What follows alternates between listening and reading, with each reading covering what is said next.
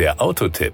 Informationen rund ums Auto. Wer mich schon länger kennt, der weiß auch um meine Vorliebe für die Entstehung von Automobilnamen. Nehmen wir mal Arona. Im Hawaiianischen bedeutet es bunt, im Kurdischen die dem Licht zugehört. Da wir aber von einem Auto von Seat sprechen und Seat die Modelle bekanntermaßen gerne nach Orten oder Gegenden benennt, dürfte wohl letzteres zutreffen. Allerdings nicht Arona am Lago Maggiore, sondern Arona auf der spanischen Insel Teneriffa.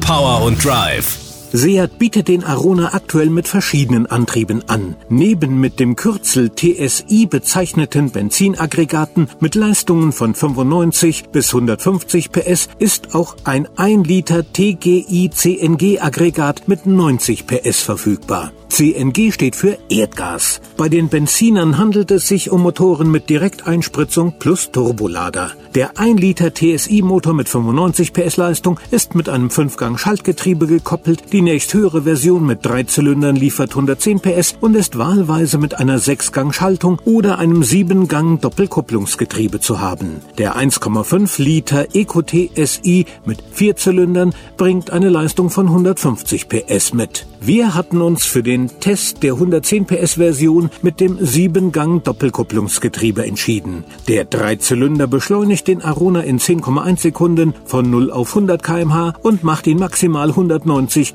Kilometer schnell. Das dürfte heutzutage mehr als ausreichend sein. Der Kraftstoffverbrauch liegt kombiniert bei 4,9 Litern auf 100 Kilometern, die CO2-Emissionen ebenfalls kombiniert bei 113 Gramm pro Kilometer.